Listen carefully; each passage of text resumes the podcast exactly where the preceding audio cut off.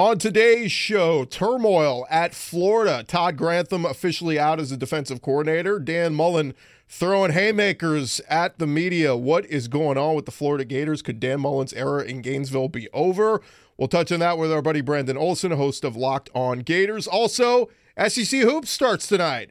Who the hell's playing? Who to watch for? Transfers galore. We'll tell you what to keep an eye on tonight in the SEC. Locked On SEC starts right now. You are Locked On SEC, your daily podcast on the Southeastern Conference, part of the Locked On Podcast Network. Your team every day. What is happening, everybody? Welcome into Locked On SEC. I am Chris Gordy. Thanks so much for making Locked On SEC your first listen every day. Remember, Locked On SEC is free and available on all platforms, including YouTube and at lockedonsec.com. Without further ado, let's jump right into it. Bring in our special guest, our buddy Brandon Olson, host of Locked On Gators. Brandon, how are you, man? How are you feeling? How are you, I guess, kind of dealing with this turmoil that's happened with the Florida Gators this season? I'm actually doing well because the bad, bad man is gone now. So we don't have to deal with Todd Grantham anymore. I, I am happy. I'm just, I'm at the point where he's gone. So at least it's an improvement, even though the season has been nothing short of a complete disappointment. Yeah, take me through because, you know, I, I remember last season, I was one of the ones kind of stumping for moving on from Grantham because we knew how good the offense was all last year. Mullen with Kyle Trask and Kadarius Toney and all these different pieces, Kyle Pitts. And the defense was kind of their Achilles heel at times. And we saw that in the SEC championship game against Alabama. But to me, it came to fruition in the bowl game against Oklahoma. And don't get me wrong, I know they had opt outs galore, but giving up whatever it was, 50 plus points to Oklahoma, I just thought that was enough to say, look, Todd, it's been nice, but let's part ways. I couldn't believe that Mullen stood by him, defended him, and said, we're keeping him around uh, it kind of felt like this was just a long time coming. I know what in in your mind, a lot of Florida fans were calling for his head at the end of last year.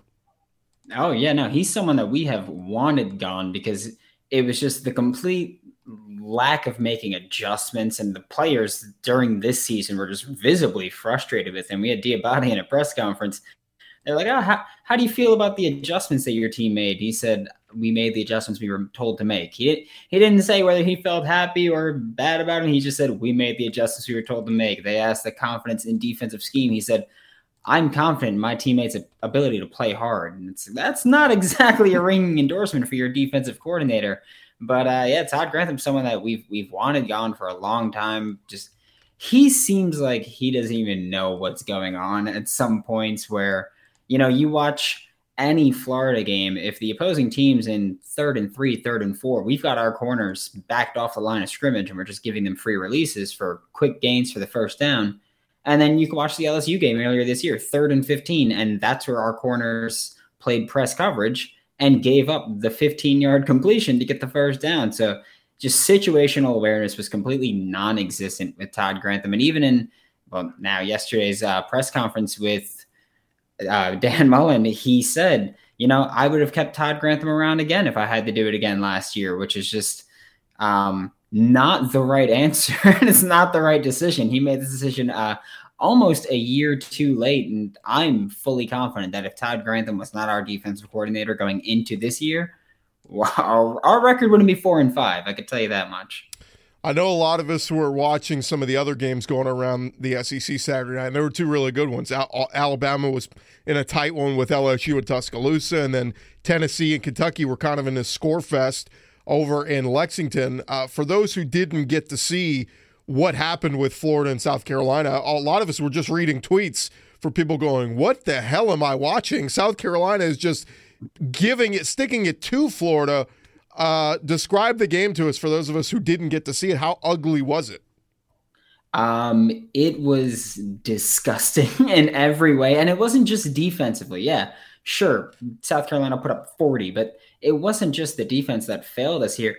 The game, Dan Mullen started the game by calling five passing plays. This is an offense that in week one ran the ball for 400 yards and has been pretty consistently good when given the opportunity to run the ball. But instead, Dan Mullen came out throwing the ball defensively. One thing that I really noted was that Todd Grantham, I don't know if he was trying to coach to save his job or if he was coaching or using the South Carolina game as uh, a little bit of a demonstration for what he can do for another school. But we brought more defensive back blitzes than I'd seen, I think, this entire season combined. We started off on the opening drive for South Carolina. I believe we had two or three defensive back blitzes, and it wasn't just Kaiir Elam, it was Jadarius Perkins coming in from the slot.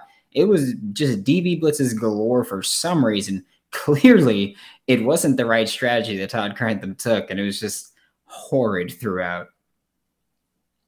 Talking with Brandon Olson from Locked On Gators, and Brandon, you mentioned it there with the uh, the rushing yards. I mean, for for majority of the season, you know, Florida has been one of the better rushing teams. Now, granted, a lot of that has come from the quarterback spot, but last week, you know, Anthony Richardson a few weeks ago, there was this push for him to be the starter and you know at times he was so electric early in the year and then he kind of got some some more sample sizes and maybe wasn't as electric but made some plays in that LSU game especially in the second half but this past week we heard he was in maybe concussion protocol from a week prior and then the story comes out that he injured his knee dancing at the team hotel the night before the South Carolina game. I mean it just seems like these are the kind of stories that come out when everything's going bad yeah, um, and it's like up until a couple hours ago, we were like, "Oh, this is a rumor," and then during Dan Mullen's press conference, he did confirm that Anthony Richardson was cleared on Thursday from concussion protocol,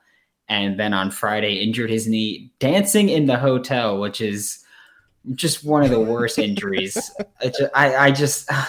I'm I'm so embarrassed to admit that that's something, but Anthony Richardson early in the season was, you know, lightning in a bottle. He was someone that he came in and we saw the quarterback hurdling defenders, throwing bombs, which, by the way, early in the season, uh, despite Gators fans wanting to make him this, this just legend, uh, he was overthrowing his receivers a lot early in the year. I was very critical of his accuracy at the time because you look at week one, he's overthrowing these receivers. And there were Gators fans who are like, oh, well, if he was throwing to the better receivers, then it would have been completed. And it's like, that's not how that works. Part of your job as a quarterback is to be able to get the ball to your receiver, whoever that is. It doesn't have to be your fastest guy that can chase down your overthrow. And there were times in the South Carolina game where we look at what Emory Jones did, and it's like, well, if Anthony Richardson was here, that could have been a touchdown. Specifically looking at Marcus Burke's big play, he ran a post route.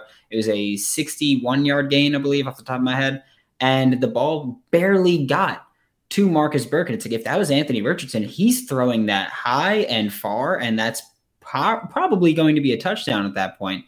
But uh, you know, between the shoe game last year and our quarterback injuring his knee in a hotel the day before the game, it's just not always a blast to be a Gators fan right now.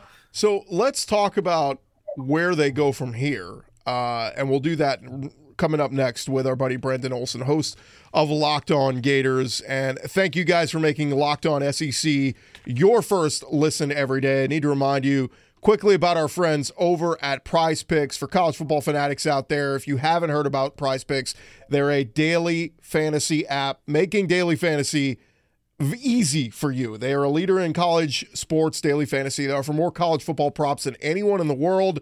They offer all the star players of the Power Five as well as mid major players you might not ever even heard of, but lots of SEC players to pick from. So if you're a fan of the SEC, you need to go check out Prize Picks. Go check out their app. It's an award winning app you can find on the App Store and Google Play. You can make entries in 60 seconds or less. It is that easy, and they offer fast withdrawals as well. Don't hesitate. Go check them out. Their website, prizepicks.com. Use our promo code locked on, L O C K E D O N, or go to the App Store, download the app today. Prize Picks is daily fantasy made easy. Continue our conversation with our buddy Brandon Olson, host of Locked On Gators. And Brandon, I wanted to ask you, you know, where do the Gators go from here? Four and five overall, just two and five in the conference. But we look at the games remaining: Samford, at Mizzou, and home for Florida State. These are all very winnable games. If Mullen can come out, somehow rally the troops, win three in a row, you finish what seven and five. You go to a bowl game. I mean, is this?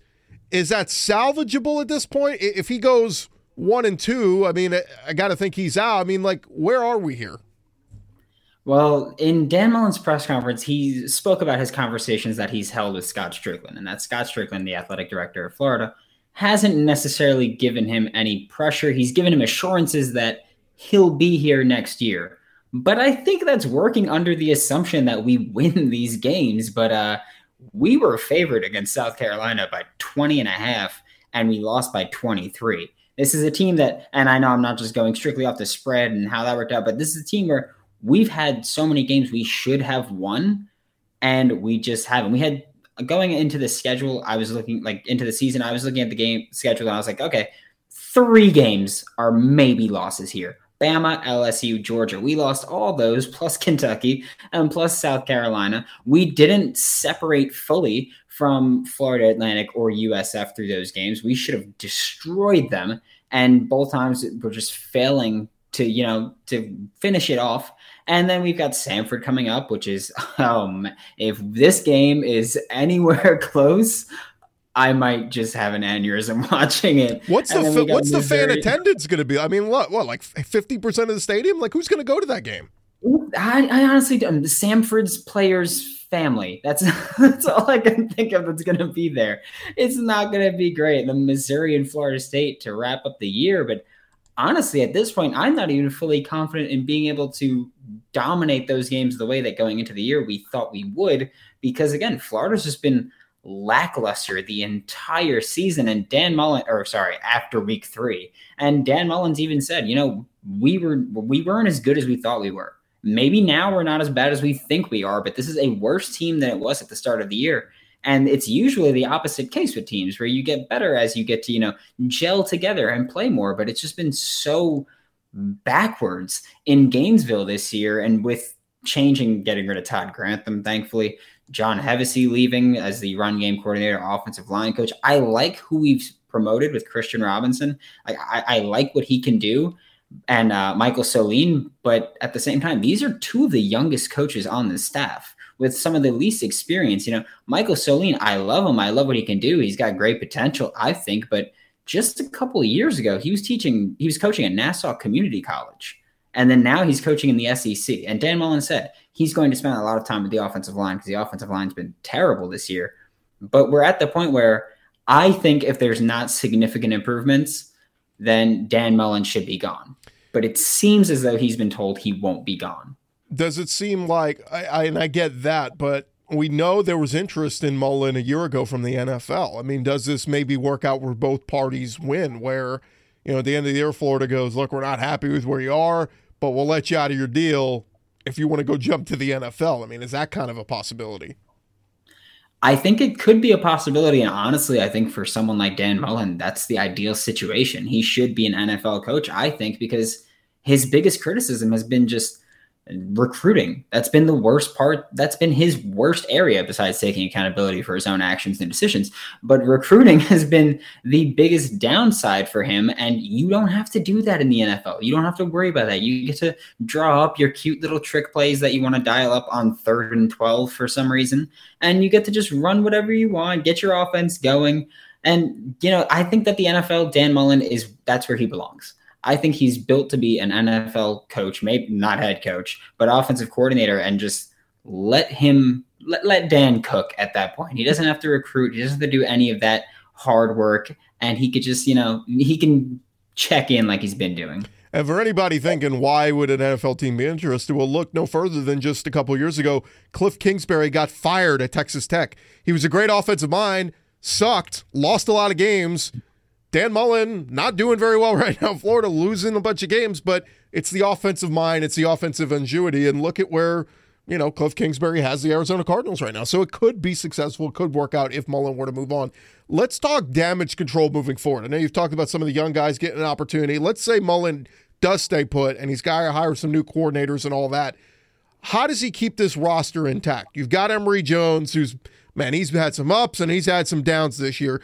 You got Anthony Richardson. People out there are already talking about transfer portal. Where's he going to end up? Is he going to leave? How do you keep this thing under control where you keep Richardson here, you keep your good players in house?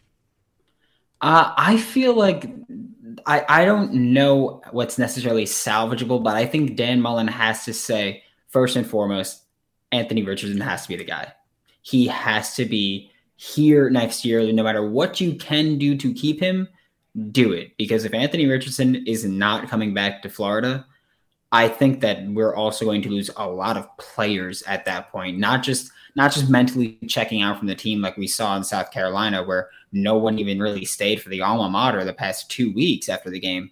But I think that if Anthony Richardson leaves and he transfers, then Dan Mullen is going to lose not just talent, but commitment from the players that are already here. I think that we'll get more decommitments in recruiting, which has already been killing us over the past month. And I think that Anthony Richardson has to stay. That that is if you can't get Anthony Richardson to stay, just chalk up next year as another L. Gosh, I mean that that would be I, I can't I got to think it would be crushing if he does hit the transfer portal and and leave. Um, again, like I, I just where do where do Gator fans feel right now with where the program is? I mean, are they willing to say this is hey, this is just a rough spot? We're happy with winning the East last year, getting to Atlanta and all that. It didn't end how we wanted it to, but is there a chance to kind of reload here and and reload the gun and be good next year? I genuinely think there will be a chance next year, assuming we have our generally good players back. I think that you know, Todd Grantham, I think he really did us in a lot this year, but Dan Mullen doesn't go without blame. He said it in his press conference. He's like, I bear all responsibility. I'm the head coach. Sure. But at this point, you know, this defense is just been killing us. We're giving up what 123 points over the last three games. That's that's insane, especially when we're playing teams that haven't been great offensively. You know, Georgia's been putting up points because they've been blowing everyone out in every possible way. LSU before our game was struggling hard. Their run game specifically was awful, and they ran for 300 on Florida. South Carolina, n- not thought of as a great offensive team. They put up 40 against Florida. So I think with a good defensive coach, we can see things change and we can see next season work out for us. But right now, Gators fans very not optimistic about this team because Dan Mullen's kind of lost the fan base at this point. We don't know if he's lost the locker room. I don't think he's lost the locker room by this point, but I, I do think that he lost the fan base for a large part of it, especially like I know one of my biggest issues is him not saying for the alma mater and then being like, ah, oh, I didn't know our school band was there, even though they were at the Gator Walk blaring in his face. Uh, so I know I know that he's lost a lot of the fans, and that's been a big issue. But I mean, when it comes down to it, if he's got the team with him, I think they can bounce back. I still think this team's just underperforming. I don't think they're as bad as they've been. Yeah, and Emory Jones, by the way, junior, you know, does he decide to come back if they commit to Richardson as the starter next year? Does Emory hit the transfer portal? A lot of things uh, that could happen here. And by the way, the Gators hit the ground running, you get the Utah Utes coming to Gainesville to start the season next year. So pretty tough. And then you get Kentucky week two right after that. So whatever changes you make, man, you better be settled and ready to go for uh, week one and two next season. He is our, our buddy Brandon Olson from Locked On Gators. Let our listeners know what you got on the podcast this week. Uh, I, I'm going to take a look at Christian Robinson, our new defensive coordinator for the remainder of the season. We're going to see what we can get out of him because – I mean, Todd Grantham was just awful. So now we're going to see what trends we could pick up with Christian Robinson because, again, it's kind of weird that linebackers have been the Achilles heel of this defense. And then our linebackers coach is now the defensive coordinator. So I'm hoping he could bring out some fun stuff here. And uh, yeah, we, we've got to take a look at the future in Gainesville because we can't even overlook Samford at this point. I would put nothing past this team. No doubt. It's going to be uh, interesting to see how things go down the rest of the schedule. Is uh, Are they going to cut off more media access? We'll see uh, how Mullen and company handle it. Brandon, thanks so much for the time, man. Really appreciate it. Thanks, Chris. All right. He is Brandon Olson, Locked on Gators. Check him out where you find your podcasts. Quick minute here for our friends over at Bet Online. They are back and better than ever. A new web interface for the start of basketball season, which, by the way, college basketball season starts tonight in the SEC. They got odds, props, anything you can think of for you over at betonline.ag. They remain your number one source for all things football and basketball action. Head on over to their website. If you've never signed up before, you can sign up today at BetOnline. Get a 50% welcome bonus on your first deposit. Just use the promo code LOCKED ON. That's L O C K E D O N. You will receive a sign up bonus from basketball to football, boxing, even UFC, right to your favorite Vegas casino games Don't wait to take advantage of all the amazing offers available for the rest of this year. Bet online, they're the fastest and easiest way to bet on all your favorite sports. Bet online is where the game starts.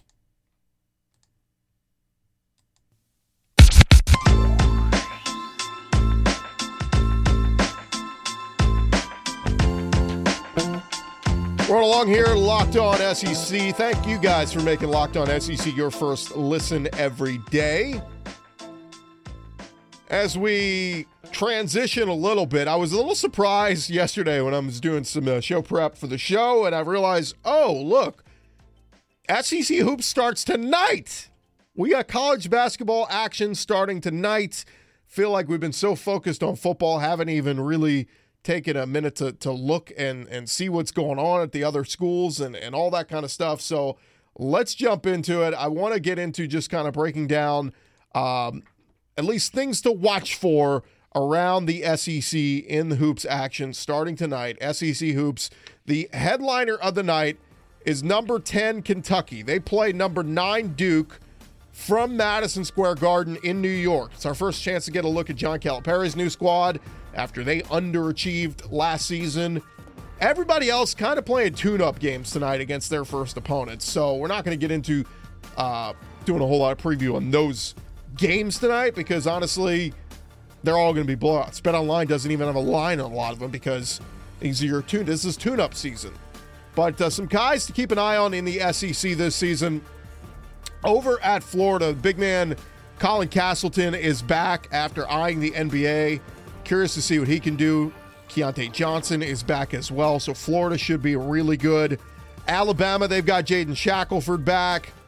He originally entered the NBA draft, but Bama's leading returning scorer at 14 points per game. He is a big one with Nate Oats and his crew. Over at Vandy, Scotty Pippen Jr. He's looking to build off a solid season last year. A lot of people really eyeing him. He had a chance to go pro. He is back, and so a lot of people thinking uh, he will have a big year in the SEC. Some other ones to keep an eye on. Kentucky has a newcomer in Oscar Tshiebwe, believe is how you pronounce it, a transfer from West Virginia. They also have Georgia transfer Sahvir Wheeler. Iverson Molinar is back at Mississippi State. Devo Davis back at Arkansas with JT Notae. Darius Day is a big piece over at LSU. Jarkel Joiner at Ole Miss and John Fulkerson back at Tennessee. So some freshmen to keep an eye on. We got a lot of new pieces coming in. Auburn, big time freshman Jabari Smith. He is the highest ranked recruit in program history. Bruce Pearl very excited to see what Jabari Smith is going to do for his team. At Alabama, you got J.D. Davison coming in. He is a McDonald's All American. Efton Reid at LSU is a big time recruit. Tennessee's got a couple Kennedy Chandler and Brandon Huntley Hatfield and then Keyshawn Murphy over at Mississippi State. Some transfers to keep an eye on. Walker Kessler, he comes into Auburn from North Carolina. KD Johnson, he was at Georgia, he's now at Auburn. Liam Robert Robbins, he comes from Minnesota down to Vanderbilt.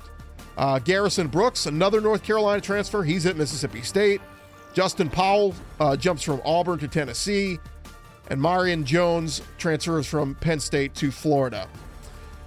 Some storylines to keep an eye on. Alabama, they are reloading. Five star freshman J.D. Davison, uh, All American Nimari Burnett, and Furman transfer Noah Gurley. A couple names for Alabama. For LSU, they got eight newcomers, seven players from the transfer portal. There was one guy they were very high on, Adam Miller, I think from Illinois. He got injured before the start of the season, so that hurts LSU. Georgia only has five players returning and only one averaged more than 2.4 points last season. So they got 10 newcomers, including seven transfers at Georgia. Tom Crean got some work to do. Florida, they lost seven possible returnees to either the transfer portal or going pro. That included Noah Locke's transfer to Louisville. Missouri, they've got nine newcomers, trying to replace more than 80% of their scoring from last season. Six players transferred out. Texas A&M, probably the biggest change overhaul from anybody. A&M lost nine players to the transfer portal. That included their leading scorer, Emmanuel Miller, who transferred to TCU. The Aggies added four transfers, a freshman class ranked in the top 30, and they're looking to rebound. They had tons of COVID issues and everything else last season. So, as far as predictions go, USA Today predicts that Scotty Pippen Jr. will be the SEC Player of the Year from Vandy. Eric Musselman at Arkansas, they predict as the SEC Coach of the Year. And the predicted order of finish here they are, one through eight. At least we're just looking at the top. Kentucky projected to finish number one in the SEC, followed by Arkansas at number two. So there's your East and West winners. Tennessee at three, Alabama at four, Auburn at five, LSU six, Mississippi State seven, and Florida eight. So what does that tell you?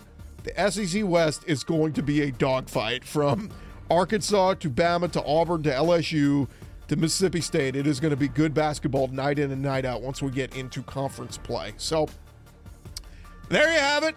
Those are just some of the names to keep an eye on for the start of SEC hoop season. Start tonight.